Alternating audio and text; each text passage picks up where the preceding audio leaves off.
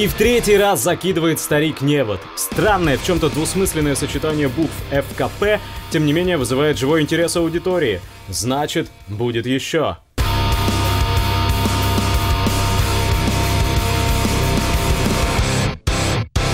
Конечно, не перестаю изумляться тому, до какой степени пресловутая киношечка, кинчик по выходным, продолжает оставаться для нас важнейшим из искусств. Кстати, кто это сказал? Только теперь это искусство одновременно является и опиумом для народа, и вздохом угнетенной твари. Как в известном фильме, пялится в экран отбитый у доктора Барменталя полиграфом Полиграфычем Шариковым машинистка Васнецова. Машинисточка. Получает по девятому разряду четыре с половиной червонцев. На службе с нее вышли. Тухлятины в столовой накормили. Ей на кинематограф не хватает. А кинематограф у женщин – единственное утешение в жизни. В общем, жизнь такая, не мы такие. И спрятаться от жизни можно только в кино. Кому принадлежит прокатная сеть, кому принадлежит киностудия, то есть средства производства, тот и будет поставлять опиум к вашему столу. А вы будете кушать и просить добавки. А ты, Мухлан, по-французски говоришь? Oui, je parle. Тогда ты тоже иди.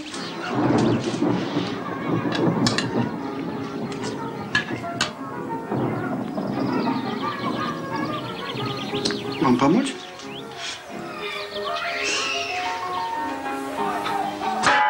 Кстати, напомню, фраза о важнейшем из искусств была произнесена Лениным в беседе с Луначарским в феврале 22 года в чуть более широком контексте, чем мы привыкли думать. Отдавая должное кинематографу как средство агитации с пропагандой, Ленин признавал, что наряду с просветительными картинами большевики вынуждены будут показывать народу и всякое барахло. Но очень важно, подчеркивает Ленин, чтобы барахло по своему художественному уровню не опускалось ниже плинтуса, а для этого нужна пролетарская цензура. 44 том собрания сочинений. Если вы будете иметь серьезные просветительные картины, то не важно, что для привлечения публики пойдет какая-нибудь бесполезная лента, более или менее обычного типа. Но ленты контрреволюционные или безнравственные не должны иметь места. Понятно теперь, почему этого чувака так хотят захоронить. По той же причине ленты контрреволюционные или безнравственные мы здесь не обсуждаем. Хватает же умельцев в интернете и за пределами сети.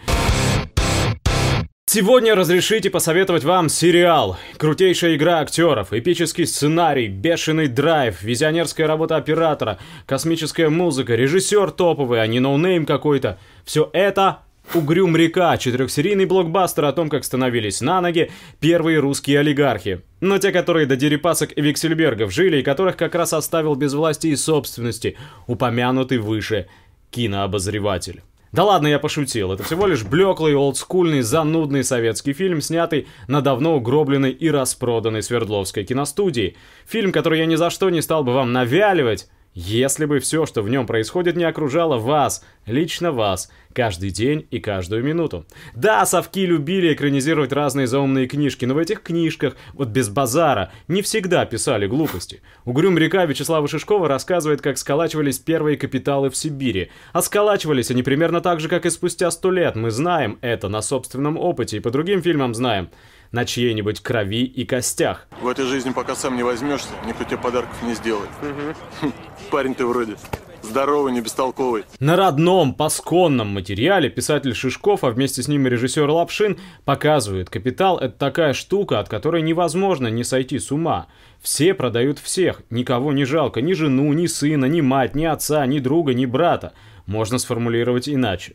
Капитал боится отсутствия прибыли или слишком маленькой прибыли, как природа боится пустоты.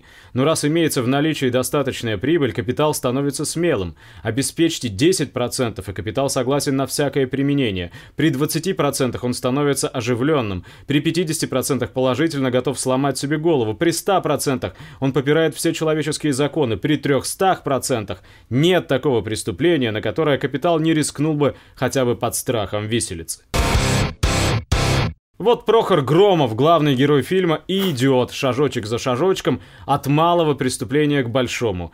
Как кирпичики ложатся они в фундамент его будущей транснациональной империи. А видит себя Прохор реальным таким Прохоровым, не меньше. Кстати, он прогрессивен, мечтает внедрять реальный хай-тек у себя на предприятиях, осушать болото российской дремучести. Ну, а если для этого требуется ограбить или пострелять каких-нибудь недовольных башкир, крестьян, рабочих в Сибири, да бога ради, бога ради. А государство всегда готово протянуть такому Прохору руку помощи. Сцены из фильма, суды, бизнес-переговоры, общение с чиновниками и силовиками до такой степени напоминают наш сегодняшний быт, что невольно задаешься вопросом, а как все это воспринимали советские зрители, не имевшие перед глазами ничего похожего?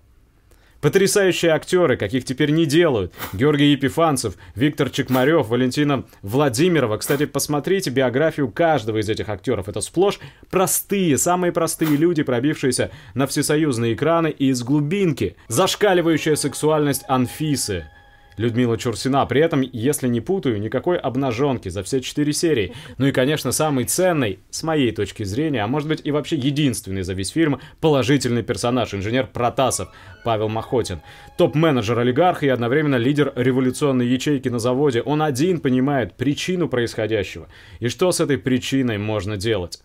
Запомни, Федор, Инженер Протасов должен быть вне всяких подозрений. Да, но... Без глупых «но», когда говорит Прохор Громов. Он мне нужен. Он башка. Угрюм река, Свердловская киностудия, 68 год. Вам понравится. Книга сегодня называется «Морской волк». Написал ее Джек Лондон американский писатель. Супер популярный в прошлом и совершенно не модный сегодня. Ну, то есть про Джека Лондона в лучшем случае сегодня даже сами американцы знают, что он автор «Белого клыка». До таких книг, как «Мартин Иден» или «Железная пята» уже мало кто добирается.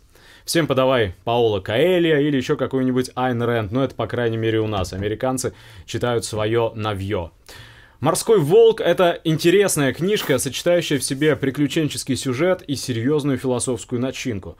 Вы меня все время ругаете за спойлеры, но нельзя же впаривать вам кота в мешке, поэтому на сей раз попробую образно. Перед нами история гламурного хипстера Хэмфри Ван Вейдена, невероятным образом попавшего на китобойное судно с суровыми брутальными моряками. Морячки безбожно пьют, пыряют друг друга ножами, теряют в битве с океаном пальцы, челюсти, а нередко и жизни – и выбор перед хипстером получается простой. Либо сдаваться, либо становиться человеком. Что он предпочтет, узнаете сами.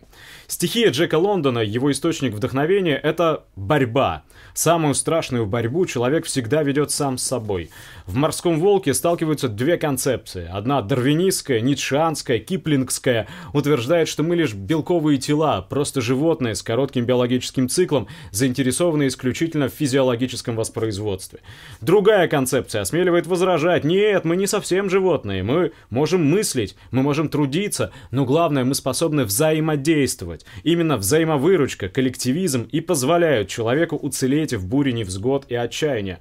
Что, однако, не мешает автору, а вместе с ним и нам, восхищаться физической силой, выносливостью, мужеством, бесстрашием отдельных особей нашего же вида, не обремененных никакими нравственными ограничениями. Ну интрига же, согласитесь, интрига. Не случайно по книге 13 раз снимали разное кино, в том числе в Советском Союзе.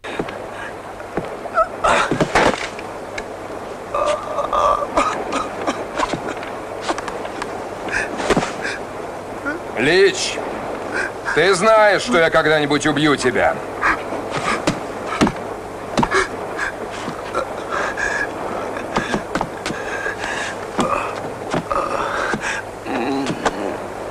А тебе, Джонсон, так осточертеет жизнь, что ты сам выбросишься за борт. Не дожидаясь, чтобы я тебя убил. В роли морского волка Любомира Слоуцавичус. Но я бы не советовал смотреть раньше, чем прочитаете. Джек Лондон. Морской волк.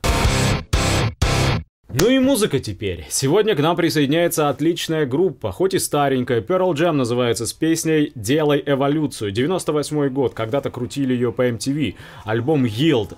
Эдди Ведер, вокалист Pearl Jam, пожалуй, единственный уцелевший герой гранж-сцены. Все остальные сторчались, перестрелялись, перевешались. Ну, кроме разве что Билли Коргана. И вот этот герой вспоминает, что написал песню Do the Evolution после прочтения книги Измаил Даниэла Куинна, состоящей из диалогов обезьяны и человека, диалогов о месте последнего во Вселенной. Пока это место, прямо скажем, не самое достойное. Просуществовав на Земле всего пару-тройку миллионов лет, акулы здесь уже 500 миллионов, человек умудрился поставить на грань исчезновения всю планету.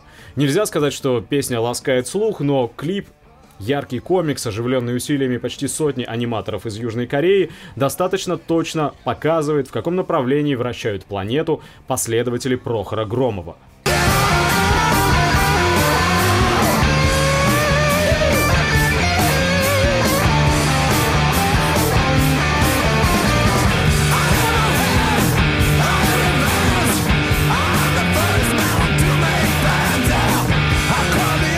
Впереди всех, я человек, я первое млекопитающее в штанах. Я примирился со своей страстью, я могу убивать, потому что верю в Бога. Это эволюция, дружок. Конечно, вряд ли Эдди Ведер вкладывал глубокий классовый смысл в свое произведение, но получилось, что получилось.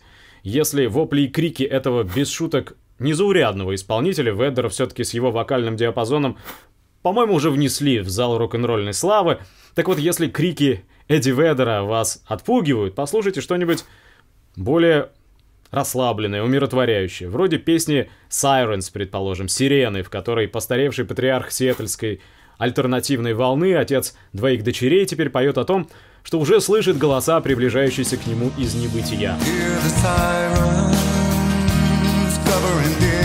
Вот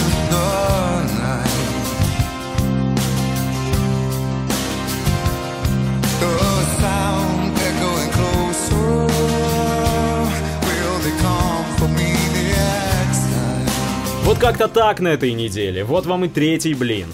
Приятного аппетита!